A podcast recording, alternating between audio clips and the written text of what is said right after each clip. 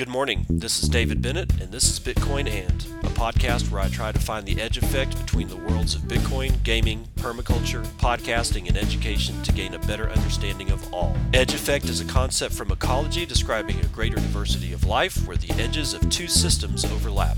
While species from either system can be found at the edge, it is important to note there are species in the overlap that exist in neither system, and that is what I seek to uncover.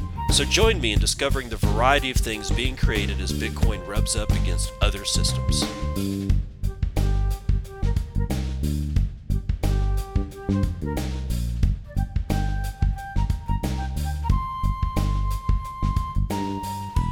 Hola Argentina. Yes. Yeah, 8:31 a.m. It's the 12th of January 2022. This is episode 524 of Bitcoin and and we're gonna do some stuff today. That's right. But before I do that, I got to say good morning to my bitches and my hoes and my closet full of clothes. So, why am I starting off with Hola Argentina? Because there seems to be some controversy surrounding Jack Mallers' new announcement of strike coming to Argentina. I've heard chatter on the vine that there may be an Ethereum back into all this. I don't fricking know yet. Let's just start with Namcios from Bitcoin Magazine with the announcement that was released as Jack Mallers always does.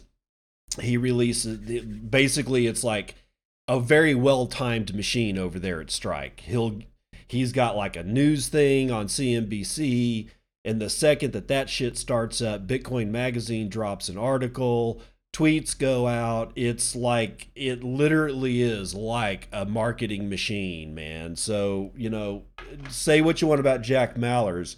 He definitely has a good marketing team behind him. I, I will give, I will definitely give the, the dude that.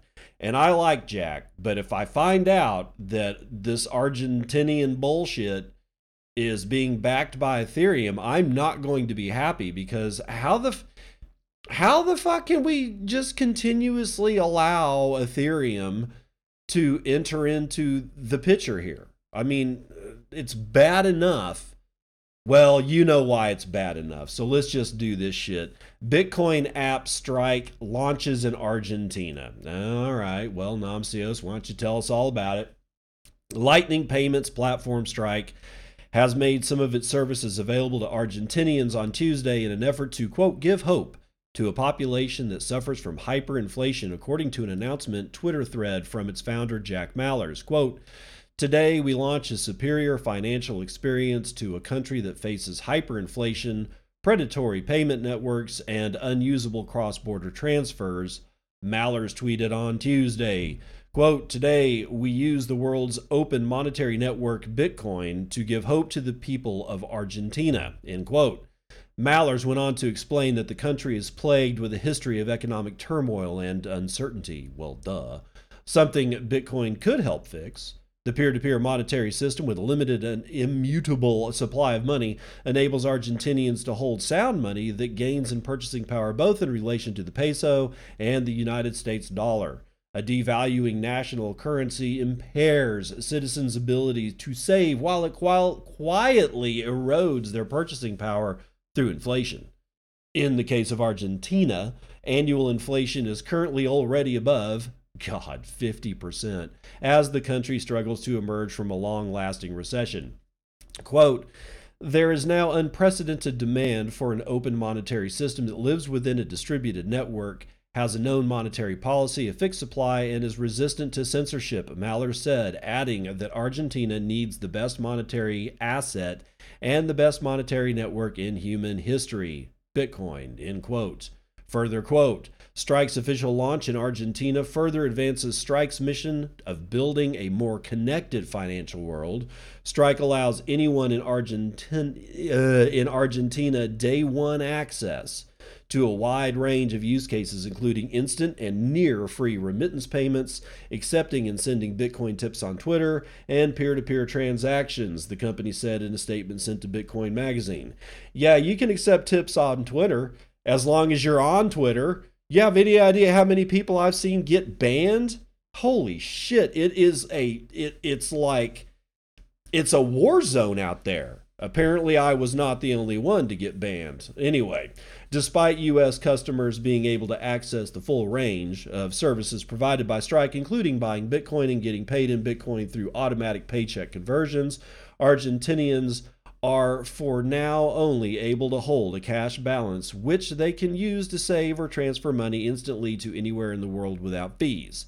Quote, this is a superior financial experience that legacy financial institutions and governments have failed to deliver to the people of Argentina, Mallers said. Again, Namcios writing it for Bitcoin Magazine, not saying a word about the ETH back end. So, why am I talking about the ETH back end? Well, Let's see if I can find it again. I got a guy named Scrit, S C R I T, over on Telegram. Scrit, I'm going to read a couple of your things. If you get pissed off at me, I can't help that. But you're bringing up some good points here that I have not heard yet about this stuff. So let me see if I can find one. Um, hold on. Like this one. the silence on this from so called Bitcoin maxis is deafening. They really are a bunch of hypocrites. Mallers will not be called out for shitcoining, and Maxis will protect him at all costs. Okay, so what is he talking about? Well, he seems to think that there is a ETH back end on this particular service that's being offered over to Argentinians. I don't have a whole lot more about that. See, that's the problem is that there's not a whole lot of detail involved. It's just rumor at this point, so please be aware. Rumor. It's a rumor. Rumor, rumor, rumor, rumor, rumor. Okay? And also there's some some talk that he is going to phase out USDT from Strike being used in El Salvador. So there's clearly some weird stuff going on. I'm certain that will, you know, the clouds will clear and we will get a better picture of it as the days go on. But there does seem to be some very serious controversy about this shit going on, specifically about an Ethereum backend. If you guys have any information on this that is credible, vetted information, please let me know so that I can report in a more full way about this sometime tomorrow or the next day, depending on how clear this shit gets. But if true, I am not fucking happy about this. I'm sorry. It's just, I'm so tired of people that have been saying that they are Bitcoiners and then start using tools like Ethereum. Why the hell would you use something like Ethereum? Why not use Solana? Why not use Tron? I mean, honestly, if you're going to go shitcoining, you might as well go as deep down that rabbit hole as you possibly can. At least, you know, at least have some cojones about yourself. Now, speaking of cojones, Jack Dorsey announces a legal defense fund for Bitcoin developers. Thank God. Andrew Asmakov has it for decrypt.co. The founder and CEO of Block, Jack Dorsey, announced plans to create a Bitcoin Legal Defense Fund, a non-profit initiative entity tasked with providing a legal defense for Bitcoin developers, which is currently the subject of multi front litigation. The proposal was announced in an email sent to the Bitcoin developers mailing list on January the 12th.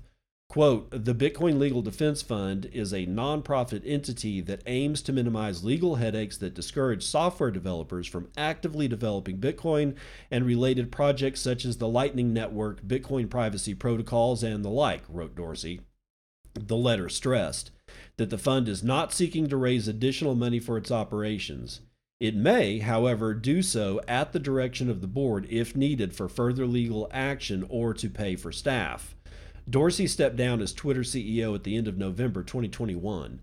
Currently, he heads Block, formerly known as Square, the financial payments firm which recently has been experimenting with crypto related ideas, including a decentralized exchange for trading Bitcoin and other digital currencies. Apart from Dorsey, the email was signed by Chaincode Labs co founder Alex Morcos and academic Martin White, who both joined the former Twitter boss on the fund's board. According to the letter, litigation and continued threats against developers are having their intended effect as individual defendants have chosen to capitulate in the absence of legal support. Quote, open source developers, who are often independent, are especially susceptible to legal pressures, read the email. As explained further, the fund's main purpose is to assist developers in their defense from lawsuits related to their activities in the Bitcoin ecosystem. This will be a free and voluntary option which developers can take advantage of if they wish. The fund will also include a team of volunteers and part time lawyers. The fund's first activity will coordinate a defense for developers who are being sued by Tulip Trading Limited, the company associated with Australian fraud computer scientist Craig S. Wright, over an alleged breach of fiduciary duty. Wright, who claims to be the pseudonymous inventor of the leading cryptocurrency Satoshi Nakamoto, advocated for a chain split that resulted in the creation of Bitcoin Cash hard fork in 2017. In November of 2018, he went on to create Bitcoin SV, claiming the new cryptocurrency is the actual Bitcoin, hence the name Bitcoin Satoshi Vision. In 2019, Wright filed lawsuits against several prominent figures in the Bitcoin community, including Blockstream CEO Adam Back. In the lawsuit, which was dropped in April of 2020, Wright claimed that Back libeled him by calling him a fraud. Craig S. Wright, you are a fucking fraud. Craig Wright, you, Craig Wright, are a fraud. You're a complete fraud. You're not kind of a fraud. You are 100% nothing but a slimy, jack toad piece of shit fraud. Everything you do is fraudulent. You lie out of your mouth, you lie out of your ears, you lie when you read, you lie when you walk, you lie about everything. You are nothing but the scum of the earth, and I hope you get flushed down the toilet by this whole thing. So thank God for Jack Dorsey, at least so far, and uh, hopefully he doesn't begin shitcoining himself if you know the the rumors about Jack Mallers are true. Um, again, I'm going to assume that Jack Mallers is not shitcoining at this at the present time. Why? Because I like Jack Mallers. I really do. I really don't want it to come out that there is indeed an Ethereum backend on the Strike app for Argentinians. I'll be very upset. At least for now, Jack Dorsey seems to be doing the right thing. He has not seemed to delve into shitcoinery, and he is going to defend Bitcoin developers from frauds like Craig Wright.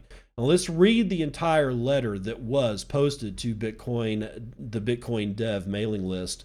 It says to Bitcoin developers, the Bitcoin community is currently the subject of multi front litigation.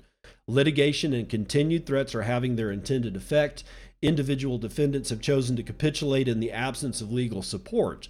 Open source developers who are often independent are especially susceptible to legal pressure. In response, we propose a coordinated and formalized response to help defend developers.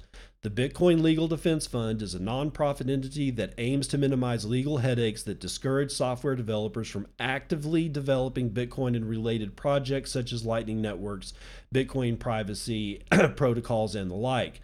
The main purpose of this fund is to defend developers from lawsuits regarding their activities in the Bitcoin ecosystem, including finding and retaining defense counsel, developing litigation strategy, and paying legal bills. This is a free and voluntary option for developers to take advantage of if they so wish. The fund will start with a core of volunteer and part time lawyers the board of the fund will be responsible for determining which lawsuits and defendants it will help defend. The fund's first activities will be to take over coordination of the existing defense of the Tulip Trading lawsuit against certain developers alleging breach of fiduciary duty and provide the source of funding for outside counsel. At this time, the fund is not seeking to raise additional money for its operations, but will do so at the direction of the board if needed for further legal action or to pay for staff. If you have questions or concerns, you can email info at bitcoindefensefund.org. That's info at bitcoindefensefund, all one word, dot org. We'll share more information in the near future. Sincerely, Jack Dorsey, Alex Morcos, and Martin White of the Bitcoin Legal Defense Fund Board. So there you go. There's the actual letter in its entirety. Now, moving on. Solo block miner with only 120 terahashes finds a valid block. Oh, local boy does good. Namcios has it for Bitcoin Magazine. A solo miner won a 6.25 BTC reward on Tuesday, worth about $265,000 at the time of writing, after being able to add a new valid block to the Bitcoin network with a hash rate capacity of just about 120 terahashes per second in the mining pool Solo CK. Quote, Congratulations to a Bitcoin miner with only 126 terahashes who solved a solo block on, and then it gives the website. Solo CK administrator Dr. Con Kolivas tweeted The miner, which according to Solo CK Pool stats is an individual worker, won the Bitcoin mining lottery when odds were against them. Kolivas explained there is about a 1 in 10,000 chance of finding a block per day with that hash rate. For perspective, their 120 terahashes per second hash rate equals 0.00012 exahashes per second and accounts for about 0.00007% of the total Bitcoin network hash rate. Most public Bitcoin miners have a hash rate capacity between 1 and 5 exahashes per second, more than 10,000 times greater than this solo miner's capacity. Mining Bitcoin is an activity in which miners compete for being the first to find a valid hash below the network's threshold at any given time. Despite common beliefs, the computation performed to find a hash is not complex but fairly straightforward. The difficulty lies in finding a valid hash, one that falls within the boundary set by the Bitcoin network's mining difficulty in that particular epoch. The more hashes per second a miner can perform, the more likely they are to find a valid block, broadcast it to the network, and receive the block reward since they can try more combinations each second. However, small miners can still hit the jackpot as the hash functions out sorry, as the hash function outputs widely different hashes given even slightly different inputs. Miners often iterate quickly by changing the nonce and the transaction selected as it seeks to find the perfect combination of inputs that outputs a valid hash. So there you go. If you thought that you would never be able to win a full block all by yourself, this guy just proved everybody wrong. Um, I I doubt that he will get another one anytime soon, but it is good to actually see somebody who's a complete solo miner win a block. The only thing that confuses me is that he seems to be part of a pool. So I don't, it seems very odd because even inside a pool, a solo mining machine is going to find a block. It's not going to be a combination of 10 different machines that all work together to find a single block. It's a combination of machines that are working together, and one of them in a huge pool of machines will eventually find a block, but everybody is going to share in that block. So I don't. I mean, sharing the block insofar as the block subsidy plus the fees as part of the entire block reward. So I'm a little confused how he could be part of a pool and be able to keep the subsidy as well as the fees all to his or herself. Not sure about that, but we ain't got time to dwell on that. We got other fish to fry. Fidelity adds Bitcoin exposure to traditional ETFs. Namcios again for Bitcoin Magazine. Fidelity Investments Canada, the country's first regulated institutional Bitcoin custodian, has added a Bitcoin allocation to two of its all in one exchange traded funds, a set of low risk ETFs that seek to provide investors with exposure to different assets, regions, market capitalizations, and investment styles. The addition will change the fund's risk rating to medium. Fidelity said in a Tuesday press release that the decision to add Bitcoin exposure to the all in one funds was made for its diversification benefits with the potential to improve risk adjusted returns going forward. The Fidelity All in One Balanced ETF provides investors with diversified exposure to different asset classes in different regions of the globe with a neutral mix of 60% equity factors and 40% systemic or systematic and actively managed fixed income ETFs. Although similar, the Fidelity All in One Growth ETF has a greater risk appetite and increases equity exposure to seek capital appreciation through an 85 to 15% division, respectively. The Bitcoin allocation is being made through Fidelity's Spot Bitcoin ETF, the Fidelity Advantage Bitcoin ETF, launched in November after consecutive failures to get approval from regulators to list a fund that directly invests in BTC in U.S. markets. The Securities and Exchange Commission approved Bitcoin linked ETFs in America last year. However, such offerings invest in futures contracts of Bitcoin, meaning they provide indirect Bitcoin exposure instead of direct, and come with increased cost and limits on the number of contracts it can hold for each month.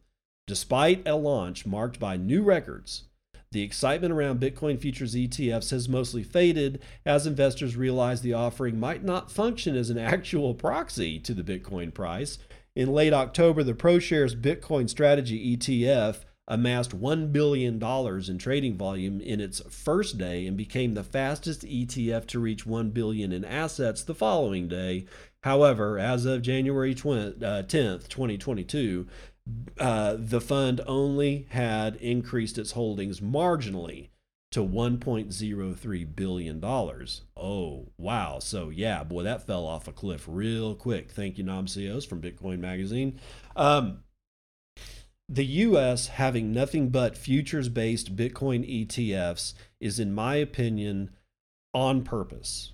They're not doing a spot ETF because they know that that would probably jack their plans to try to artificially suppress the price of Bitcoin through derivatives products, as we have seen with gold, silver, platinum, uranium, oil, all kinds of shit. There's all kinds of shit. That, and I was talking about this yesterday that I'm, you know, I'm starting to really wonder if this is an artificial depressment and manipulation of the price of Bitcoin. Well, the only way that you can do that, if at all possible, is through derivatives trading products such as a futures ETF. It's been done on many separate occasions over many separate asset classes, and it doesn't look like it's losing steam anytime soon.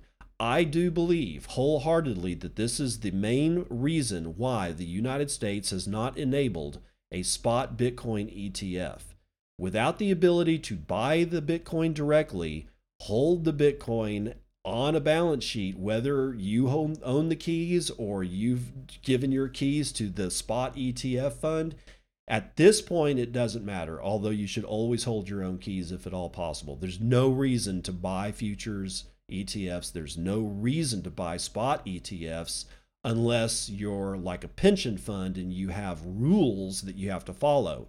If you're an individual, there right now there's nothing stopping you from buying Bitcoin by yourself with your money and holding it with your keys. That's what you should be doing. Don't wait for a spot ETF. The only people that are waiting for a spot ETF that actually need it are going to be massive insurance companies, massive pension funds, the kinds of institutional investments that are gilded and surrounded and guarded by all of these regulatory fronts. You yourself can hold Bitcoin, and I highly advise to buy Bitcoin on a DCA schedule, a daily cost average, whatever you can afford, like 25 bucks a week, 100 bucks a week. I don't know, like, you know, maybe 100 bucks a month whatever it is that you can afford, I highly recommend DCAing and then transferring that Bitcoin after a while into your own wallet so that you can hold your own keys. Okay, because if you don't hold your own keys, you don't hold your own coin. Anyway, the the whole thing about this is that I think that futures were allowed by the SEC to try to artificially suppress the price of Bitcoin so it didn't make the United States dollar look like the piece of shit that it really is. Moving on. Luxor launches Bitcoin ASIC trading desk. Speaking of derivatives, actually, I don't think this is this is not a derivative. I think they're actually selling the machines. Let's find out from Namcios. Apparently, he's the only business writer Bitcoin Magazine has at this point. Luxor Technology Corporation has launched an ASIC trading desk to bridge the gap between interested buyers and sellers in the secondary market of Bitcoin mining rigs. The Bitcoin mining service services provider said it would purchase and sell the application specific integrated circuits for Bitcoin mining on behalf of its team, miners, and investors to offer rigs at fair market prices. Sweet. Quote, our goal is to simplify the procurement process so our miners can spend more time building hash rate and less time worrying about how to find it, said Alex Brammer, VP of Business Development, in a statement sent to Bitcoin Magazine. Quote, whether it's an institutional miner replacing a fleet of new generation machines or retail buying one rig, we are able to maximize our clients' capital efficiency and minimize their risk, end quote. Luxor said the market for or the markets of Bitcoin mining gear are usually opaque, inefficient, and filled with information asymmetry, which, in addition to macroeconomic, regional economic, and market cycle conditions, often lead to increased volatility in prices across the primary and secondary markets. Quote The Luxor ASIC trading desk will trade in these markets, taking principal positions in ASICs to help miners gain access to rigs at fair market prices, they said in a statement. The trading desk is the latest addition to Luxor's suite of Bitcoin mining related offerings. The company also offers its customers a data analytics solution, the Hashrate Index platform that provides actionable insights into some vital metrics of the Bitcoin mining industry, including miner revenue per hash rate and a comparison tool for the cost and efficiency of different mining rigs. The company revamped its hashrate index platform in December when it added the ability to denominate data in Bitcoin and increase the scope of information the platform can analyze. Luxor also offers a Bitcoin mining pool and a profit switching tool that allows its customers to employ compute power to different blockchains to increase margins while receiving payouts in Bitcoin. So here we go that this is an actual trading desk for physical ASIC machines. Do I think it's good? I do. I, I think it's good. Will they try to hammer the prices and possibly use their position to uh, inflate the prices of ASIC machines? Possibly. Probably likely. I mean, come on, it's human nature. Humans are, are essentially apparently driven by greed. So you got to keep your eyes on Luxor. Watch what they're doing. Don't let them just, you know, don't just go around saying, oh, yay, we got a secondary market and everything's going to be great. No, don't trust them. I'm serious. Don't trust them. It doesn't mean that they suck automatically. It means don't trust, verify. That's what we that's what we do, right? And w- Wikipedia or rather, yeah, well, Wikimedia uh they have a proposal. It's they they've put out this thing called a request for comment on their uh, thinking of stop accepting cryptocurrency donations. I'm not even going to read this thing, except to say that there are. It, let's look at the headings at least. Their their proposal is is that they want to stop taking crypto donations. Why? Well, let's see. Um, fees is one of the headings. They're they're concerned about fees. Oh, oh my God, they're they're concerned about the environmental burden of a Bitcoin transaction. oh my God, oh my God. And yes, they go through the whole cost of a transaction, which is one of the worst metrics I've ever seen in my entire life. It's it has nothing to do with transactions and then environmental and activist considerations of Bitcoin and all kinds of shit. So most of these are in support. Okay, so I'm talking about the comments here. So on on the section on voting, um, let's see. Here's one support long overdue. Accepting cryptocurrency makes a joke out of WMF's commitment to environmental sustainability. Here's another one support. The cryptocurrency donation feature completely disregards the sustainability commitment. Cryptocurrency takes a massive toll on the environment. Another one support. Not environmentally sustainable. Now, here's one for oppose. The argument seems to be that Wikimedia's core values are violated by the very nature of cryptocurrency, but hinging on this entirely on the environmental cost of kilowatt per hour usage for Bitcoin mining suggests that there may be a vast array of activities the WMF should cease or oppose on the exact same basis. This is a movement that still gathers thousands of people physically in one city of the world each year. Executives and stakeholders crisscross the globe repeatedly, including the founder hobnobbing at Davos. Cryptocurrencies are a store of value worth trillions of dollars. If movement supporters want to use their liquid assets to support the movement, we should facilitate that and not make spot judgments that are more reflective of today's cause celebre on Twitter than a than a considered and comprehensive judgment. See, all the people that actually oppose this, and there's like only a few, are actually writing mostly complete sentences and well thought out. All the rest of them are just either like look like most of them are just either support or support with a like a, a just a phrase, not even a complete sentence. This tells me these are bots. All right, so Wikimedia totally just sucking dick for the man, I suppose. All right, let's see. Powell, Fed chair defends blocking Wyoming crypto banks, including Kraken. This is out of uh, decrypt.co and is written by Jeff John Roberts. Federal Reserve Chairman Jerome Powell defended the central bank's policy of denying accounts to Wyoming's upstart crypto banks on Thursday, citing their novel and hugely precedential nature uh, Powell's comments, which he made during a Senate hearing on whether he should be reconfirmed as Fed chair, come amid growing frustration in Wyoming over the central bank's treatment of crypto companies like Kraken and Avanti.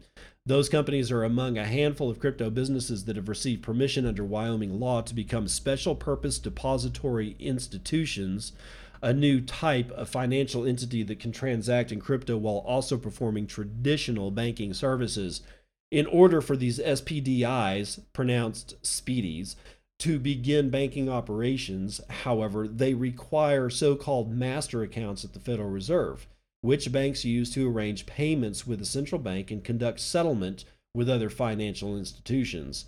But while Kraken and Avanti received speedy charters from Wyoming in 2020, the Federal Reserve has refused to process their applications for master accounts a decision that Senator Cynthia Lummis claims is both unfair and illegal. Quote, I'm terribly concerned about the manner in which Wyoming speedies are being treated by the Federal Reserve, Lummis told Powell. Lummis also cited legal precedent to claim the Fed does not have discretion to, to deny master accounts to speedies and accused it of a strategy of deny by delay and starving the applicants until they die. Powell responded by saying that the Federal Reserve has studied the speedy applications closely and that there are good arguments for treating them as eligible to receive accounts. But Powell also suggested the central bank has concerns about allowing the likes of Kraken and Avanti to join traditional banks as Fed customers, noting the speedy model could expand rapidly with implications for the broader financial system. Oh my God. Quote If we start granting these, there will be a couple of hundred of them soon, he told the hearing. They're hugely precedential, which is why I'm taking my time on this, end quote. Loomis or Lummis retorted that the Federal, Federal Reserve has sat on the speedy applications for well over a year and has been slow to communicate with the crypto banks and her staff on why the process is taking so long. Quote, Throw me a lifeline to support your nomination, said Lummis, who last month urged her fellow members of the Senate Banking Committee to consider blocking Powell's renomination over the issue. Powell's reappointment is all but assured. However, as numerous state Republicans have already stated, they support him in part because they regard him as more moderate than other candidates who President Biden was considering. Tuesday's hearing saw senators address a wide variety of issues confronting Powell and the central bank, including inflation, diversity, and the recent resignation of several Fed board members over ethical concerns. Lummis was not the only senator to ask Powell about crypto policy at the hearing. Senator Mike Crapo, Jesus, what a name, pressed the chair to say when the Federal Reserve would release an overdue, overdue report about its policy on stablecoins and cryptocurrency. Powell replied that the report has been completed and would be published in coming weeks. Let's run the numbers.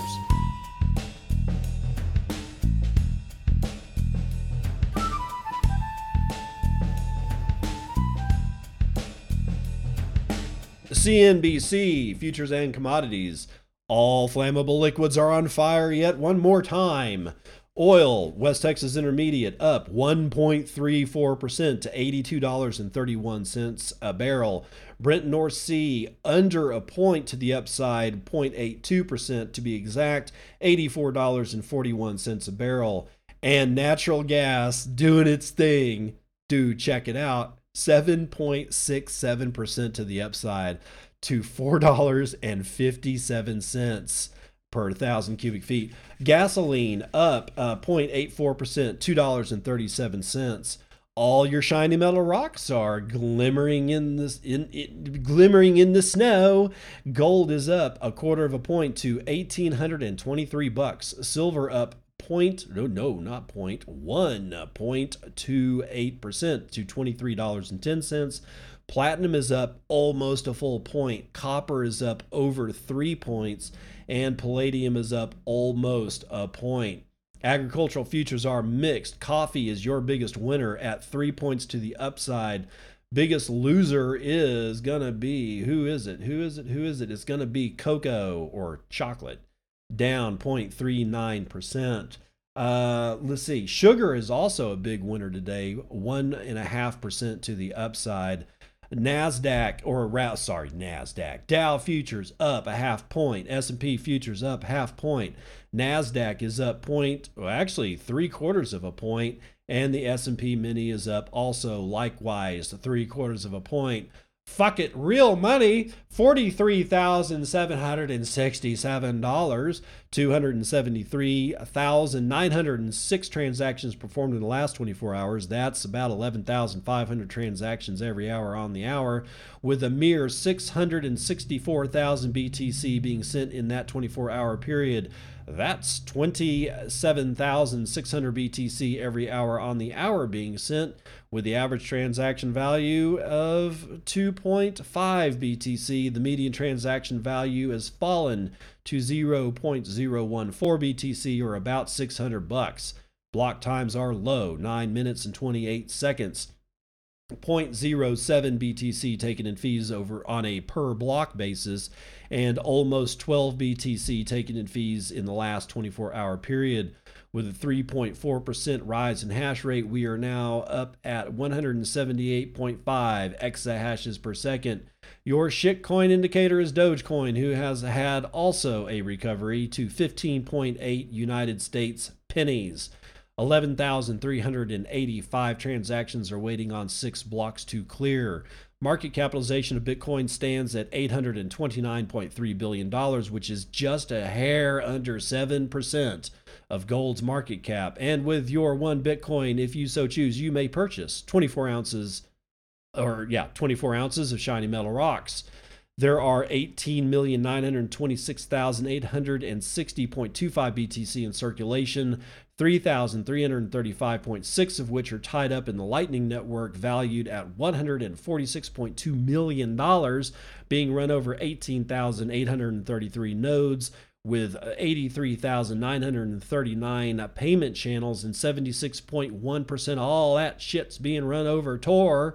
2,539.8 BTC handled by the Tor side of the Lightning Network and uh, being processed by 11,764 Tor nodes that we know about. That's going to do it for vitals.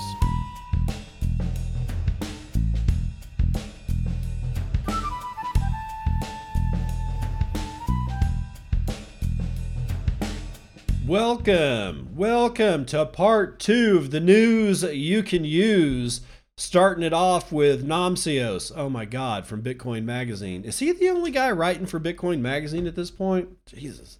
How Spiral, Jack Dorsey's rebranded Bitcoin company, is accelerating adoption. Jack Dorsey's popular financial company Square went through a recent rebrand and is now called Block.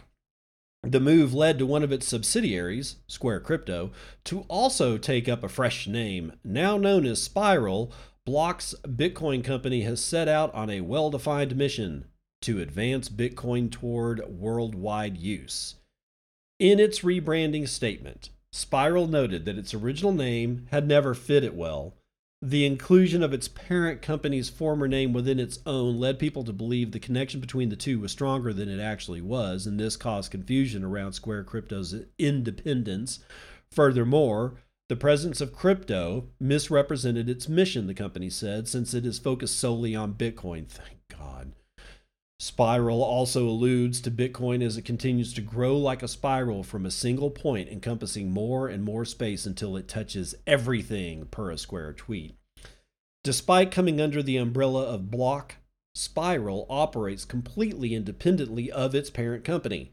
Jack Dorsey, CEO of Block and ex CEO of Twitter, those little bastards, has little direct control over Spiral. The company's lead, Steve Lee, told Bitcoin Magazine in a recent interview that, quote, Spiral decides how our team runs, what we work on, and how resources are spent, not Block or Dorsey. Spiral's sole glow, goal is to enable Bitcoin to touch everything. show us where on the doll the uh, Bitcoin touched you. Lee said that Spiral seeks to accelerate the adoption of Bitcoin by facilitating the work of developers building applications that interact with the monetary network. Ultimately, he explained, that can lead to better experiences for the end user, an essential factor for reaching high adoption rates. Quote, Spiral can accelerate adoption by creating development tools and infrastructure which make it easier for people to build better user experiences make the network more secure, access better tools, and increase privacy, Lee said. Even among those who are relatively open to adopting it, Bitcoin is seen by many as solely digital gold, an enhanced version of the world's most sought after metal that can be sent and received through the internet while retaining its owner's purchasing power. But many Bitcoiners disagree with the limited view or with that limited view and instead envision the peer to peer asset being scaled in a layered approach to become a worldwide currency, something Spiral also believes in and is dedicated to helping Bitcoin achieve through the Lightning Network. Quote, our goal long term is to make Bitcoin a useful everyday currency for people around the world. Adoption of Bitcoin naturally starts with ownership, but the endpoint is daily use as a currency, Lee said. By developing libraries and tools to help developers implement Bitcoin and Lightning functionality to their apps, Spiral hopes it can make Bitcoin's use as a currency more feasible for people around the world. That is already a reality in places like El Salvador, but in many others, citizens still struggle to leverage Lightning as a proper scaling tool, an issue that might be rooted in the technology's implementation. Quote, Almost every Lightning wallet and application needs its own customizations to nail the user experience. Historically, it hasn't been a developer friendly process, and it's a problem for mobile applications in particular because they tend to need more customization. It's harder to do it's harder to deliver the user experience people expect on mobile in terms of privacy, security, as well as performance, end quote, Lee said. This problem has prompted the company to work on a development kit for Lightning, the LDK, which takes care of the more difficult aspects of the technology and frees developers bandwidth to focus on the end user's experience. Quote, with LDK, developers don't have to modify the underlying Lightning Network implementation, and they don't need to familiarize themselves with the different programming language or be experts on the Lightning protocol, he said. LDK ex- abstracts low level concepts of Lightning development to enable easier integration of Bitcoin's scaling protocol. By abstracting the network and database interfaces, for instance, LDK allows developers to run LDK inside a browser that requires WebSockets and to enjoy more flexibility when it comes to storing and managing Lightning State data. Quote, LDK even allows developers to provide their own custom peer scoring, customizing the payment pre image generation, and create custom channel scripts, Lee added. The scaling technology is dependent on a reliable and effective base layer.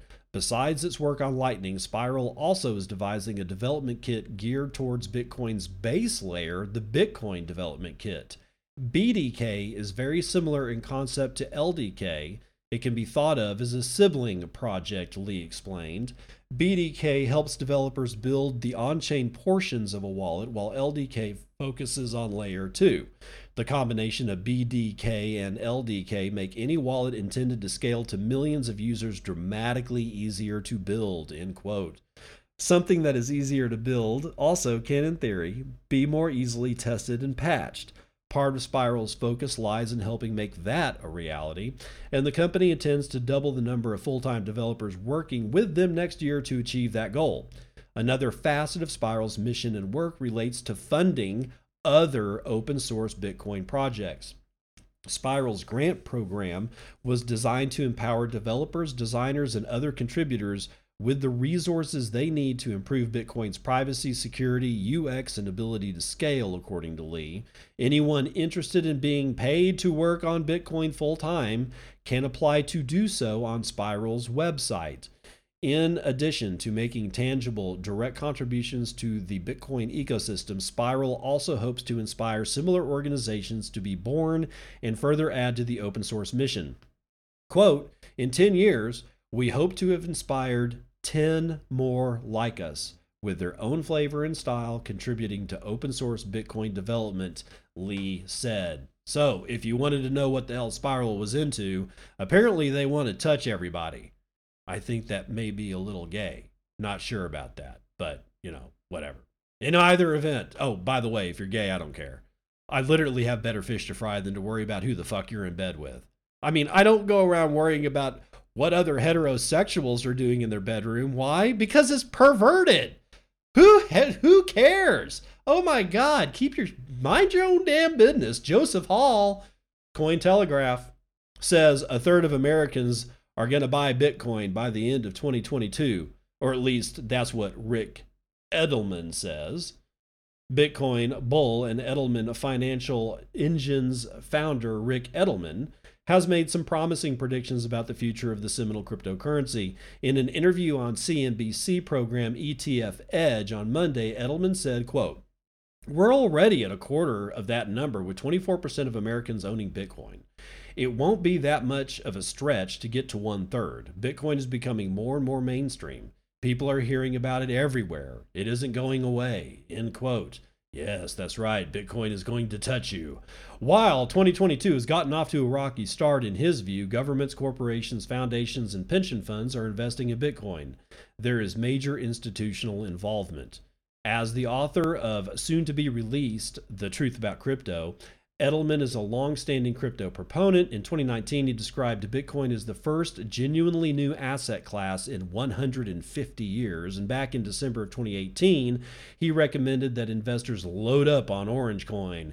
In a follow-up interview with CNBC on Tuesday, he lamented that while he has predicted a Bitcoin spot exchange traded fund for the past seven years. He's convinced that by 2023, there will have been spot ETF approval. Similar to United States Securities and Exchange Commissioner Hester Peirce's thoughts on the matter, Edelman argue, articulates that the SEC is running out of excuses to say no. Quote, a lot of the concerns the SEC have been resolved, or sorry, let's do this again. A lot of the concerns the SEC has have been resolved by the industry through their own maturity, innovation, and development. I am confident that we will see the SEC say yes because there is no legitimate reason for them not to. End quote. Matthew Hougan, Chief Investment Officer of Bitwise Asset Management, agreed with him in a second interview. Hogan stated that there would be even more investor protections and a better product thanks to the cumulative weight of the evidence that will force them to move forward with approval. Consumer protection provided by an SEC run ETF is the cherry on top of a slick product. Well, whatever, dude. You can believe that if you want. ETF speculation aside, Edelman is clairvoyant about the banality of Satoshi Nakamoto's invention in the future. He summed it up succinctly, saying Bitcoin is going to be as common as the next in the next couple of years as any other portion of a portfolio. I believe Edelman is correct. No need to cherry pick anything out of that one. Let's move on. Mercado Bitcoin operator acquires Portuguese crypto exchange. Helen Partz has it for Cointelegraph. Brazilian 2TM Group the operator of Latin America's largest cryptocurrency exchange, Mercado Bitcoin, is moving to expand its global footprint with a strategic acquisition in Portugal. The company officially announced Wednesday the acquisition of a controlling stake in CryptoLoja, a Lisbon based crypto exchange licensed by the Portuguese Central Bank. Subject to approval by Banco de Portugal, the new deal intends to help 2TM start its expansion into Europe with over the counter exchange services. The company also plans to offer the services of Mercado Bitcoin to retail and institutional investors in Portugal. Quote, we will access the European market using the clear synergies with our presence in Latin America as we share the same language, a recognized brand, a cross sell opportunity for customers. There are many Brazilians living in Portugal who would love to invest through our platform, Robert, Roberto Dagroni said. Uh, he's the T2 uh, or 2TM CEO. Dag, oh, sorry, Dagroni. Dagnani said that the new acquisition had become possible after several major funding rounds in 2021, in which 2TM raised over $250 million from investors such as the Japanese financial giant SoftBank, bringing its valuation to more than 2 billion by November. Quote, Crypto is a global business. Portugal is a strategic market for us because it requires a specific license is becoming an important hub for crypto in Europe and opens up a gateway into the larger European market, Dagnani noted. According to the announcement, CryptoLoja founders Luis Gomez and Pedro Borges will remain co heads of the business while assessing 2TM's expansion in Europe. Quote, cryptocurrencies are still an emerging topic in the country. All the virtual assets, such as Bitcoin and shitcoin number one, are generating a revolution and considerable demand, Borges stated.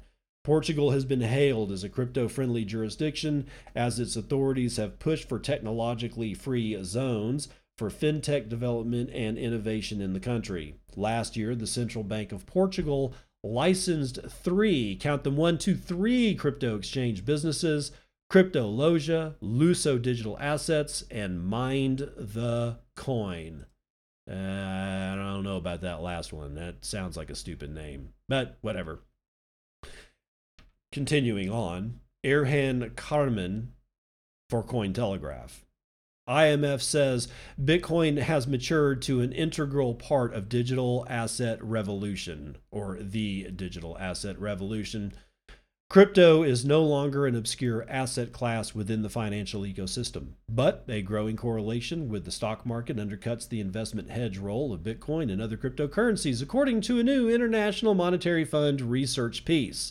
A blog post accompanying the survey highlights new risks associated with the growing interconnectedness between digital assets and legacy financial markets penned by IMF Monetary and Capital Markets Department Director Tobias Adrian and economist Tara Iyer, as well as Research Deputy Division Chief Mahvash Qureshi. The article claims that the increasing correlation between crypto assets and stocks, quote, limits their perceived risk diversification benefits and raises the risk of contagion across financial markets. Boy, howdy, the IMF doing everything they can to crush this shit. And it's not going to work, you unelected bag of shit.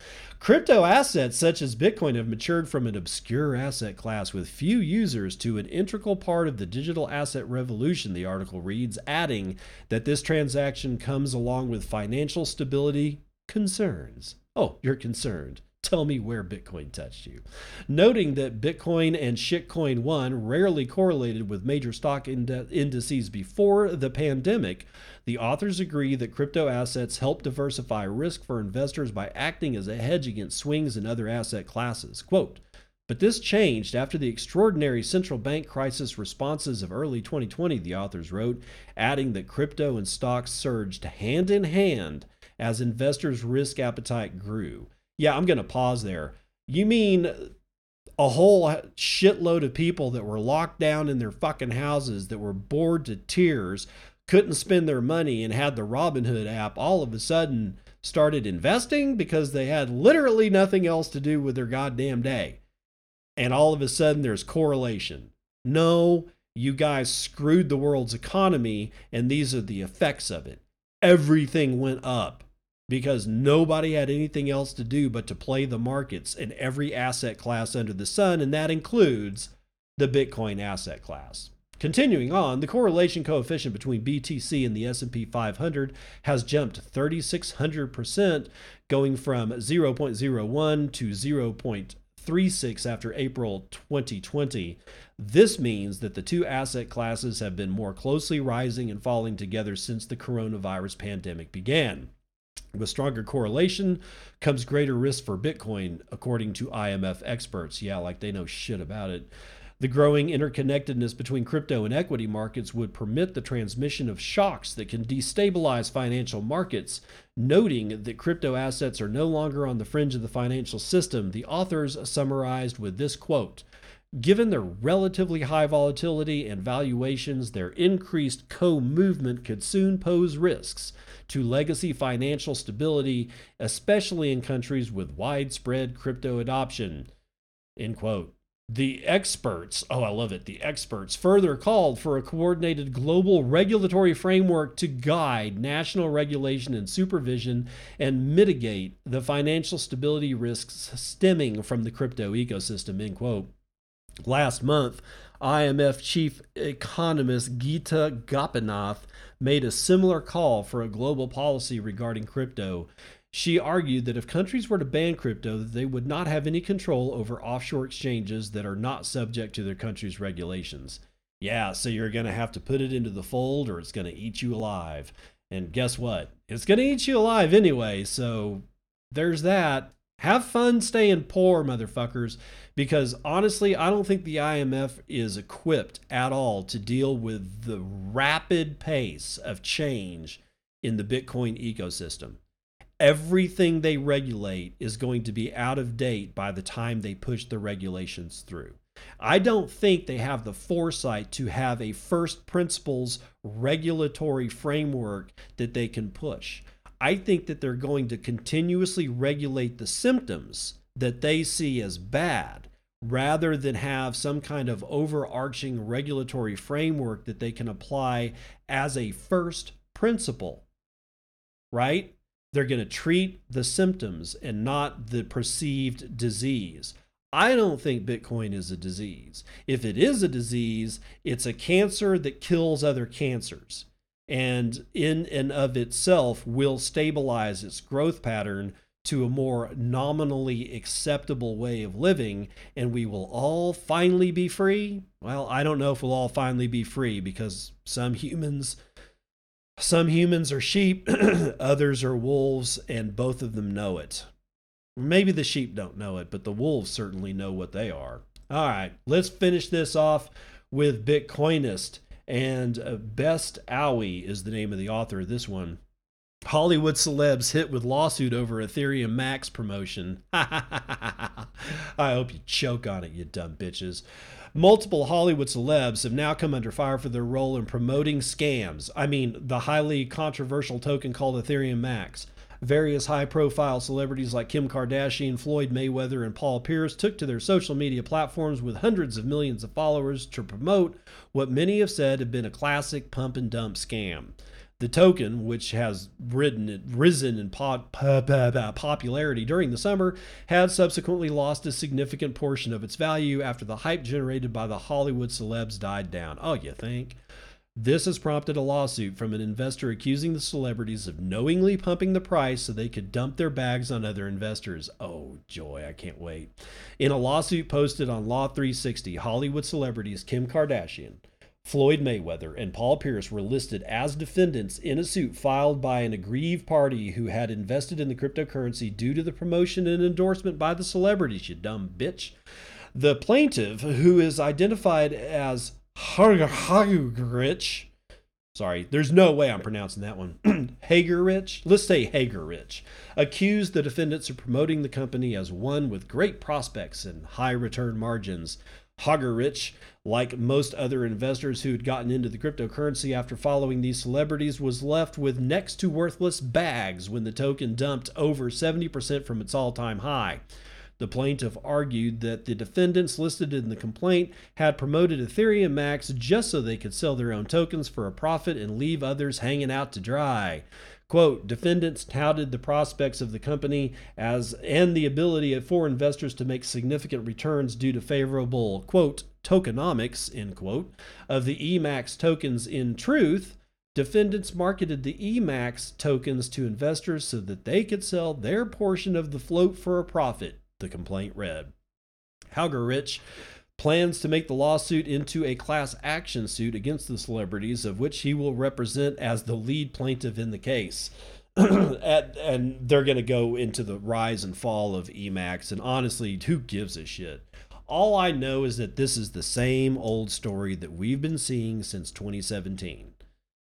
More likely, well, more over into the 2018 side, but around that time when you had this, when you had this Scambrian explosion of ICOs and shitcoins and everything under the sun. And it was bad. If you weren't around here in the Bitcoin world during that time, whoa, Nelly, was it a ride? It was a hell of a ride. Anyway, celebrities started getting in on pumping and dumping scam tokens. It's no surprise that all these people are going to start suing them.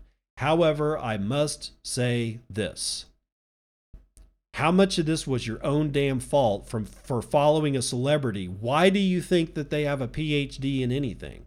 They're celebrities. Floyd Mayweather is a boxer. He's a talented boxer. I wouldn't trust his word on anything other than to how to throw a punch or how to dodge a punch or how to move. Maybe how to conserve your energy in the ring. That's the kind of shit I'm going to take away from Floyd Mayweather.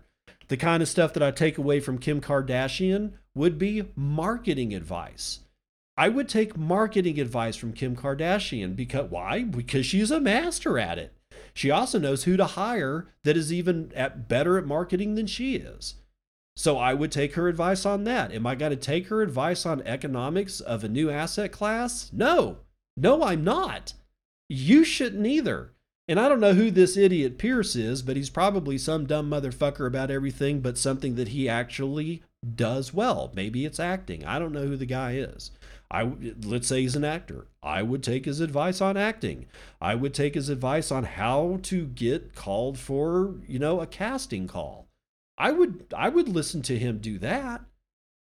I'm not going to listen to him tell me why the Ethereum Max blockchain is better than Bitcoin or God forbid, better than Ethereum itself. Don't listen to these people. If they're out of their wheelhouse, you're going to get fucked. That's the end of the story. And that's also the end of the morning roundup.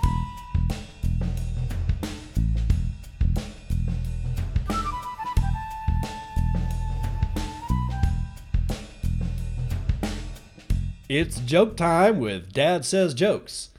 A genie granted me one wish, so I said, I just want to be happy. Now I'm living in a cottage with six doors and working in a mine.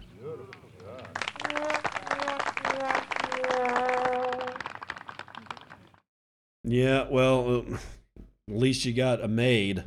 Uh, uh, get it? No, well, whatever. Um, if you want to support what I do, if you want to support the show, um, I have several avenues. One of them has been closed down because I am now off Twitter. Let's talk about that for a second. I'm just going to say that because I'm off Twitter, I have no access to the tipping function of Twitter that allowed people to send me Bitcoin directly to my Strike wallet. You can still do that. Um, the, let's see, if, if you want to, you can send me direct to Strike uh, because I'm still going to be using Strike until all uh, figure out what the hell's going on with um, uh, what the hell is going on with Jack Mallers and the pop the the, the rumor that there is an ETH backside. So if you want to support me through Strike, it is strike.me forward slash Nunya Business, all one word, N U N Y A B I D N E S S, which was my avatar's name on Twitter before they decided to shit can me on January the 1st. Happy New Year. Uh, also, I have a Patreon page. Bitcoin and podcast on Patreon, and uh, thank you to my uh, my newest, yes, my newest um, uh, patron, who is that big guy? I got to start actually sh- saying the names of these people because they are supporting me. So, thank you to Dave Crazy, K R Z Y. So I assume it's it's crazy. Um, also to Dave, to uh, my favorite, one of my favorite people in the world is uh, Fart Face. I also want to say hello to Ben Hancock. Thank you for supporting me. I really do appreciate it, as well as Logan. And my one of my favorite people in the world that I used to work with was my first Patreon when I didn't even have a I I didn't even have a podcast. And I was using Patreon. I just made a Patreon thing as a joke. And now it's kind of like actually taking off a little bit. But Kenny Kettner, you're one of my favorite people. I miss working with you at Texas Tech University. I really do. He's given me $1 a month for like 67 straight months. You, you can't beat that shit. You, you just can't beat that shit with a stick. Also, five star reviews on Apple iTunes always work. Also, because I am not on Twitter, if you have the ability to share the like my podcast via a share button off of SoundCloud or Apple iTunes or wherever it is, you know, whatever podcatcher that you're listening to it, please do it. Please, for the love of God, because I am so completely off of Twitter. I'm I'm actually almost done with my withdrawal symptoms. But be that as it may, there is also one other way you can do that, and that's through Podcasting 2.0. And when you support pod, me through Podcasting 2.0 by streaming me sats as I stream you these dulcet tones, you're not only supporting me and my my lightning node, you are supporting Podcasting 2.0, which is the most important thing that we should be thinking about right now outside of Bitcoin. If you want to think about something other than Bitcoin and you don't want to think about some kind of shitcoin, then you have to think about podcasting 2.0 because it's going to enable the future. That's right, it's going to enable the future. The ability to stream value for content is the next model on the horizon. And if you're not taking part of it now and learning how it works, you're just going to be a consumer of it over the next five years. And in the next five years, I guess I will, well, see you on the other side. This has been Bitcoin and, and I'm your host, David Bennett. I hope you enjoyed today's episode and hope to see you again real soon. Have a great day.